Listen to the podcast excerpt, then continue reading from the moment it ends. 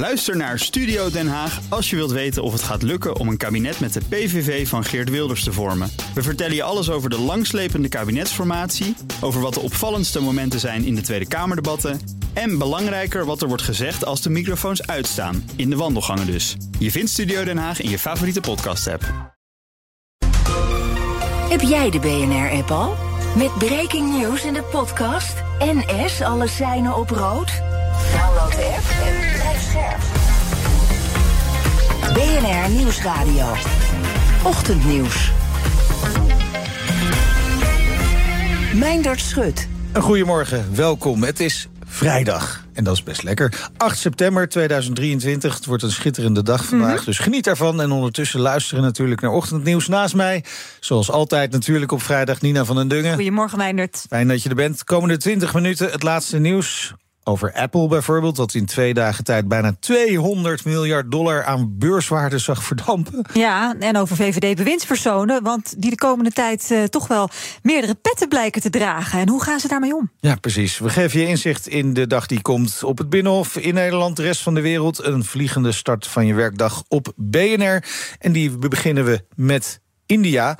Want de leiders van de G20-landen zijn onderweg naar het uh, Indiase New Delhi voor de G20-top van komend weekend.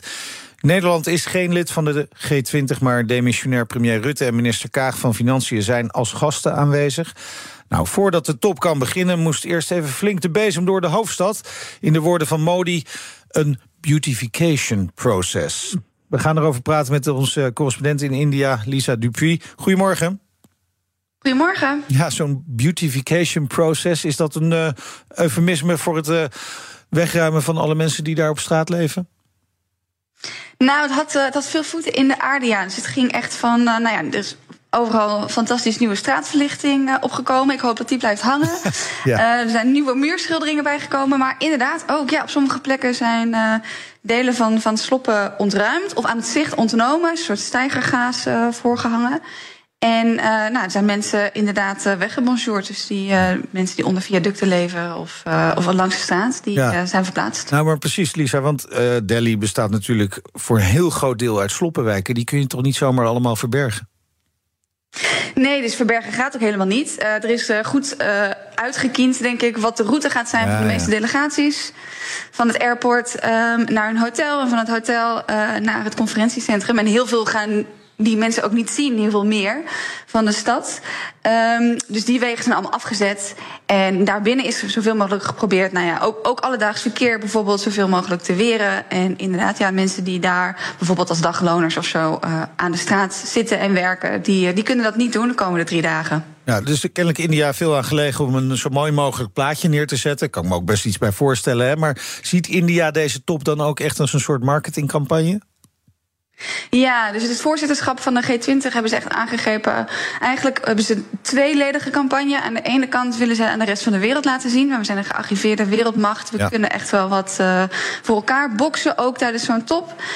Um, aan de andere kant is ook dat het eigenlijk een hele goede PR is voor de regering zelf tegenover Indiërs. Dus eigenlijk uh, die beautification en, en dat grote pronken met grote G20 uh, uh, monumentale pronkstukken, dat is al dit hele jaar te zien in het hele land ook. Um, het idee is echt om aan mensen te laten zien, de wereld komt naar ons. Zo belangrijk is India geworden. Ja, dat is nou, ook een goede boodschap voor je eigen kiezers. Zeker, we zullen zeker gaan kijken.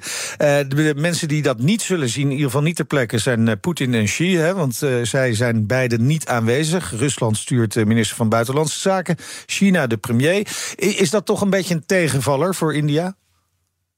Ja, dat is, het is ook een tegenvaller voor de top zelf. Want als je niet die hoogste leiders hebt worden onderhandelingen misschien ook nogal moeilijker op het laatste, laatste ja. moment.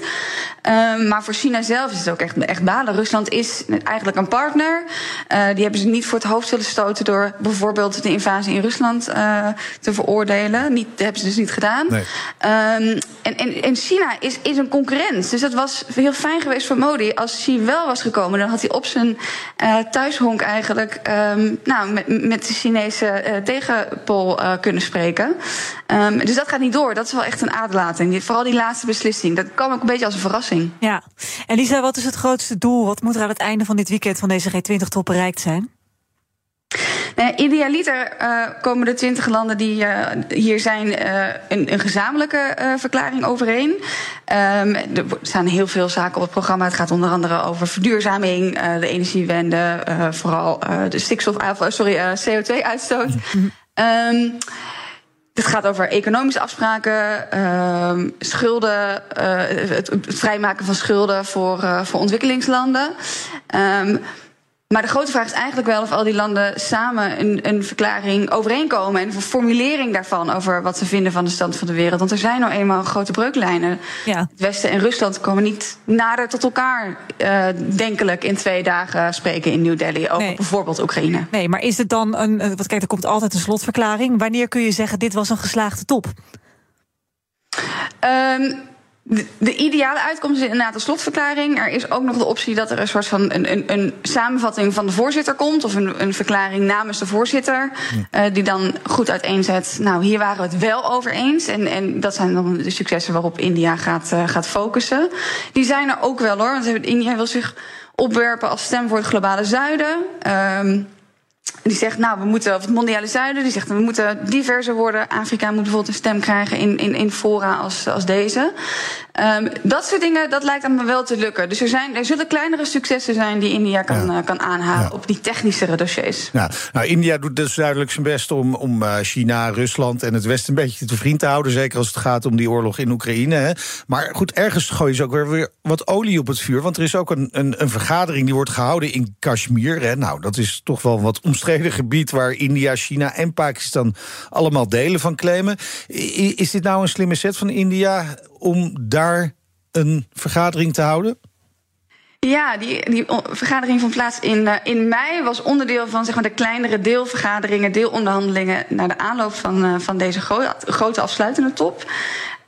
Um, India wilde heel graag in Kashmir iets organiseren, omdat het dus die G20 over het hele land heeft uitgerold. En eigenlijk ah, ja. delegaties naar alle deelstaten heeft gestuurd. Maar zeker is dat niet helemaal in goede aarde gevallen. Um, China is, heeft bijvoorbeeld geen delegatie gestuurd naar die betreffende vergadering. En zo waren er nog een paar landen die zeiden: Nou, we vinden dit wel heel erg, weet je, op je strepen staan en een punt maken. Niet heel erg gepast eigenlijk voor wat de G20 moet zijn. Hm. En die hebben niet aan die betreffende uh, vergadering deelgenomen. Dit weekend dus de G20-top in India, New Delhi. En daar zullen we na het weekend dan ook weer ongetwijfeld meer over horen. Dankjewel, Lisa Dupuy, correspondent in India. In de afgelopen twee maanden hebben bijna 500 boeren een aanvraag ingediend om zich te laten uitkopen door het Rijk. Dat schrijft het FD vandaag. Het gaat veelal om de piekbelasters, zo'n 300 ervan. De grootste stikstofuitstoters dus, en die dan in de buurt zitten van uh, kwetsbare natuur. Volgens de missionair minister Christiane van der Wal zal dat flinke gevolgen hebben voor de natuurgebieden. Als zij ook daadwerkelijk allemaal echt zullen stoppen. Want dat is nog even de vraag. Dat zei van der Wal gisteren in de Tweede Kamer. Het is nog veel te vroeg om nu al te spreken van een succesvolle regeling. Nou, boeren die kunnen zich uh, sinds juli van dit jaar inschrijven voor twee stopregelingen. Boeren die kwalificeren als piekbelaster en die zich willen laten uitkopen, krijgen 100% van de marktwaarde uh, van de geschrapte dierrechten vergoed en 120% van de waarde van hun stallen. Een soort groene bonus hè, van 20%. Dat moet dan eigenlijk de verleiding zijn waarop mensen zeggen: ja, nu stap ik eruit.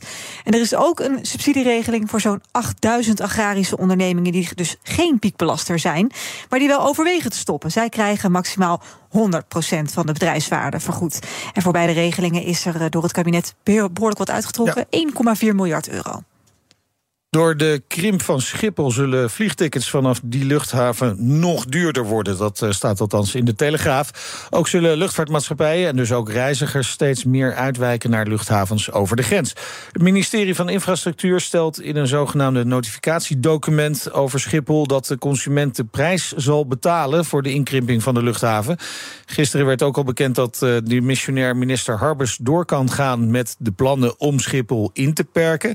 Nou, luchtvaarteconoom Rogier Lieshout die verwacht dat door die plannen de ticketprijzen voor reizigers gemiddeld met zo'n 5 tot 10 procent zullen stijgen. Oh, dat is fors. Nou, dat kan best wel fors zijn. Het ligt er ook een beetje waar je naartoe gaat. Hè. Mm -hmm. uh, die stijging komt bovenop de toename van de prijzen van tickets van het afgelopen jaar. Nou, Lieshout denkt dan ook dat een deel van de vakantiegangers en daardoor, uh, er daardoor voor zal uh, kiezen om voortaan met de, de auto op reis te gaan, hè, vooral in de zomervakantie. Maar Mhm. het vliegen zal niet alleen duurder worden. Uit een rondgang door de sector blijkt ook dat verwacht wordt dat overstaptijden zullen toenemen. En dat er een beperkter aanbod komt van bestemmingen. Daardoor zullen meer reizigers ervoor kiezen om de reis over de grens eh, te starten. Ja, in een andere Eh, luchthaven, gewoon Precies, Duitsland Duitsland of België, bijvoorbeeld. Eh touroperator Corendon is de afgelopen jaren dan ook al bewust uitgebreid op andere overgestapt naar andere luchthavens, net over de grens. Hè. We, we hadden het net al over Brussel, Duitse Wezen. Ja. En ook TUI, TUI denkt na over die stap, maar volgens topman Arjen Kers moet Schiphol wel de basis blijven daar. Een alarmerende politiemelding in een eh, doorgaans vrij slaperig Brits kustplaatje. Een heuse rituele massamoord in een café. Maar toen de agenten ter plaatse kwamen, bleek het toch net even iets anders te zitten. Hoe dat zat, je hoort het zo, over 15 minuten. Ochtendnieuws. Ik ben toch wel heel erg benieuwd. Ja, ik ook. Tien minuutjes nog. Ja. Beursnieuws over Apple eerst. Dat is eh, ook wel echt heel nieuwsgierig makend. Want we weten dat het bedrijf heel veel eh, eh, heeft ingeleverd op de beurs. Bijna 3% aan beurswaarde was het kwijt. Eergisteren leverde het techbedrijf 4% in. Daardoor in twee dagen bijna 190 miljard euro aan beurswaarde verdampt. En een van de oorzaken is de zorgen bij aandeelhouders over een verbod op iPhones in China. Met name voor Chinese overheidsmedewerkers. We gaan praten met Jean-Paul van Oudheusden, marktanalist van eToro. Goedemorgen.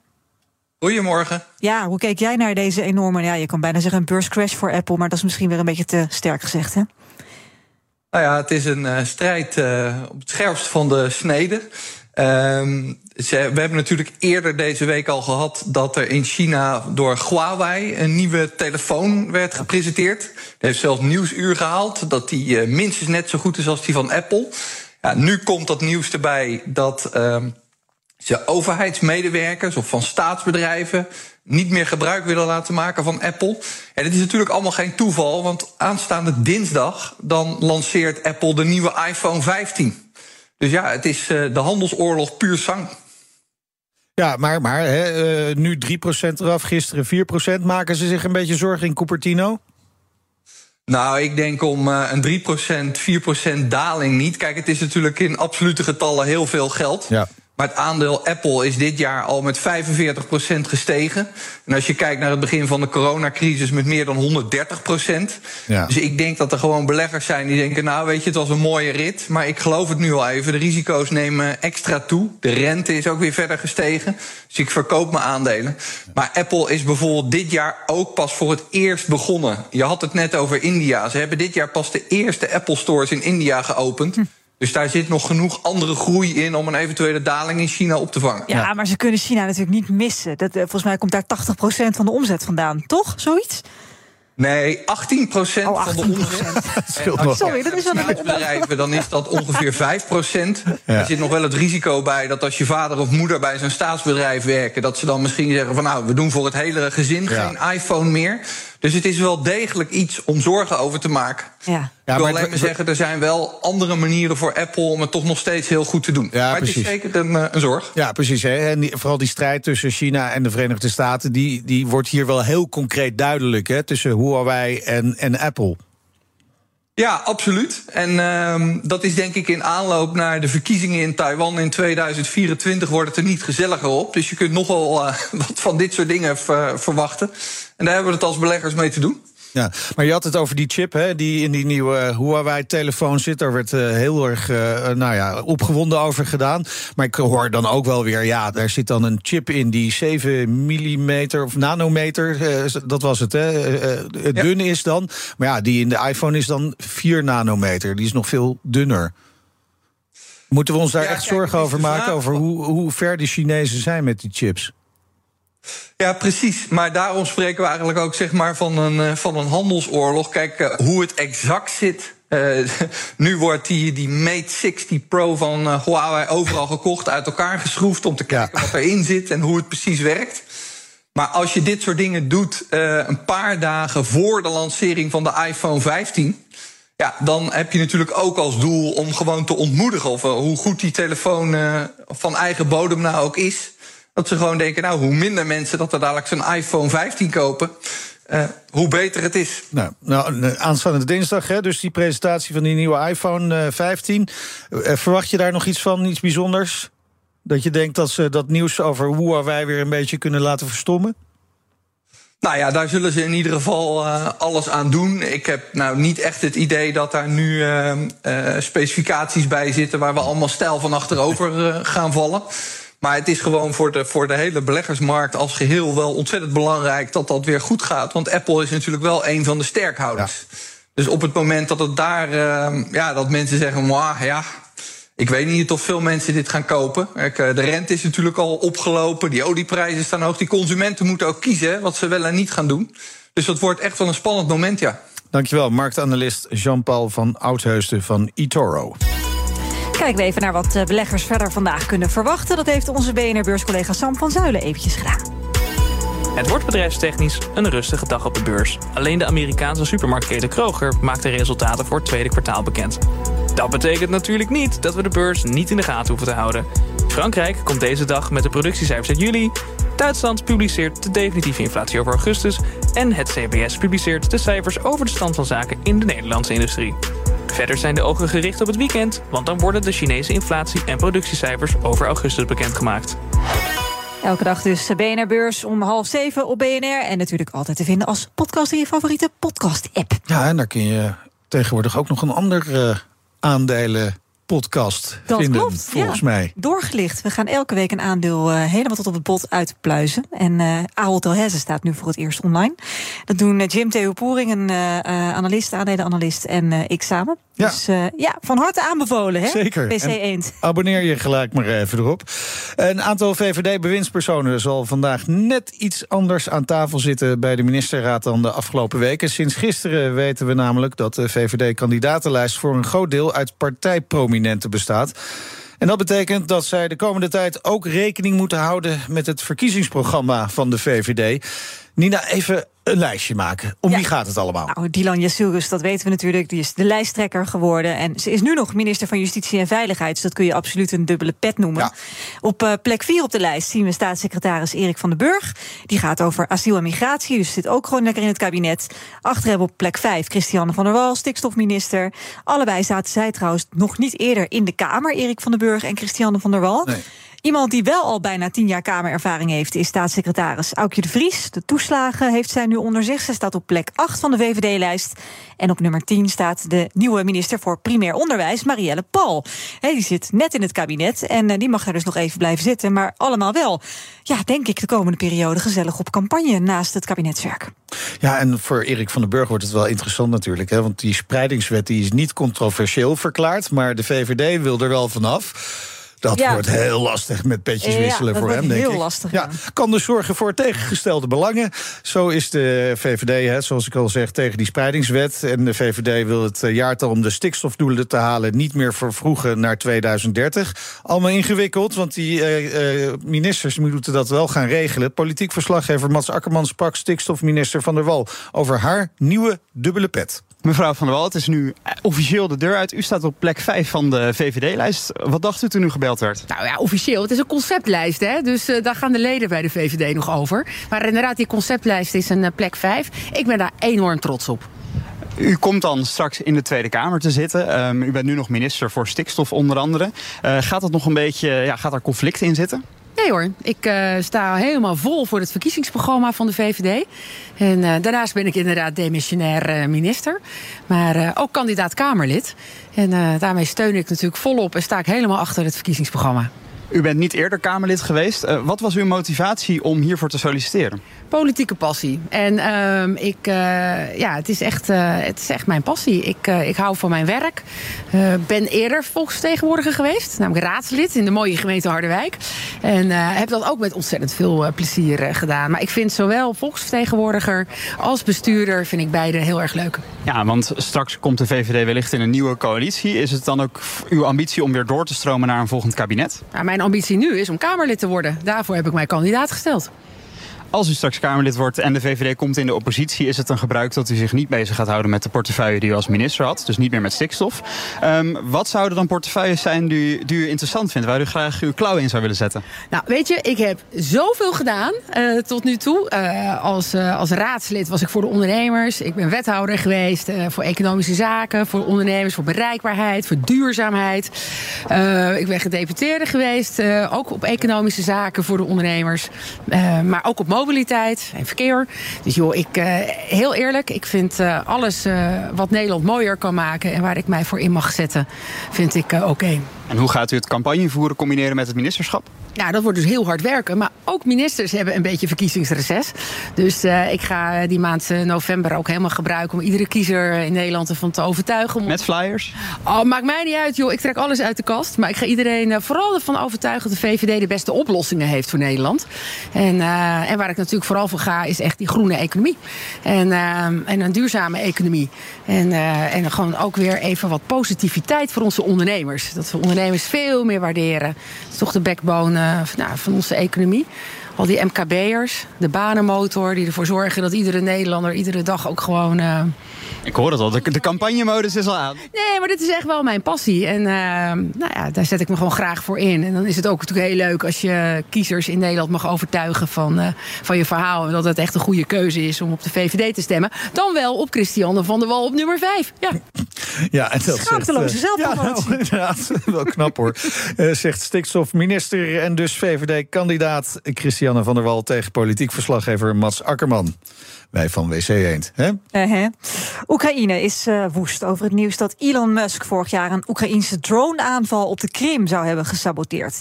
In de nog te verschijnen biografie over de zakenman staat dat Musk vorig jaar zijn medewerkers opdracht gaf om het internet plat te leggen in de omgeving van de Krim. Volgens de schrijver van de biografie deed Elon Musk dat uit angst voor een Russische wraakactie met kernwapens tegen Oekraïne. Een Oekraïense zeedrone was op dat moment met explosieven onderweg voor een aanval op de door de Russen bezette Krim. Nou, en doordat de verbinding wegviel, verloren ze dus de communicatie met dat toestel. En dat spoelde even later aan, aan de kust. Een adviseur van de Oekraïense president Zelensky die zegt dat Elon Musk een grote fout heeft gemaakt. En dat er door zijn actie meer burgerdoden zijn gevallen in Oekraïne. dat is de prijs van onwetendheid en een groot ego, zegt hij nogal venijnig in een bericht op sociale media. Musk heeft daar nog niet op gereageerd. En we weten ook natuurlijk dat Oekraïne na dit incident vorig jaar alsnog heel veel aanvallen met drones heeft uitgevoerd op de Krim. Ja. We gaan kijken naar eh, de belangrijkste verhalen uit de kranten. Beginnen met het AD. Inname blikjes en flesjes moet beter. Dat vindt het kabinet. Demissionair staatssecretaris Vivianne Heijnen is ronduit teleurgesteld... over de chaotische situatie rond het statiegeld op blikjes en flesjes. is nogal een plakkerige bedoeling. Ja, Financiële Telegraaf. Shell in gesprek over verkoop van de NAM. Shell en ExxonMobil die praten met het Canadese Tennis Energy... over een mogelijke verkoop van de NAM. Vooral bekend als de exploitant natuurlijk van het gasveld in Groningen. Dan het uh, FD, een massaclaim tegen Google in het uh, Verenigd Koninkrijk... om overtreding van de mededingingswet. De consumentenorganisatie Consumer Voice eist volgens Britse media... een bedrag van ruim 8,1 miljard euro... omdat Google de mededingingswet zou hebben overtreden. Op de voorpagina van NRC gezocht huisartsen, maar hoeveel eigenlijk? De huisartsenzorg die staat onder druk, dat weten we. Meer dan de helft van de praktijken zit qua patiënten helemaal vol. Maar hoeveel mensen in Nederland geen huisarts kunnen, uh, kunnen vinden... dat weet eigenlijk helemaal niemand. Nee, en dan tot slot het uh, Algemeen Dagblad. Een rage in de Verenigde Staten, kilo's kwijt... Dankzij een wekelijkse prik. Oh? Ja, Amerikanen zijn in de ban van een dieetinjectie... en uh, farmaceutische bedrijven zien daar een uh, mogelijke goudmijn in. Het is, uh, ja, hoe het werkt, je krijgt dus gewoon een prik. Daardoor gaat je verbranding anders verlopen. En je hebt geen trek meer, dus je gaat ook niet meer eten. Raakt zo 15 kilo kwijt. Wat weet jij dit goed? Ja, ik hoorde het vannacht en ik dacht van... Hmm, dat is ook wel makkelijker dan sporten, maar goed. Zeker zo. Maar we houden het maar even gewoon bij sporten en minder eten. En lekker tot rust komen, Nina. Mhm. Een mooi momentje voor jezelf. En dat proberen ze ook in Groot-Brittannië. Het was een doodgewone dag in het Britse kustplaatsje Chapel St. Leonards. Totdat de politie ineens een bloedserieuze melding kreeg. Er was een rituele massamoord aan de gang in een café, in een pub. Meerdere lichamen lagen onbewegelijk op de grond, bedekt door dekens en er liep iemand met een cape door de ruimte, slaand op een trommel. Nou, je begrijpt, de hulpdiensten rukten massaal uit en kwamen met gierende banden aan bij het café, bestormden het pand, troffen aan zeven leerlingen en een yogalerares.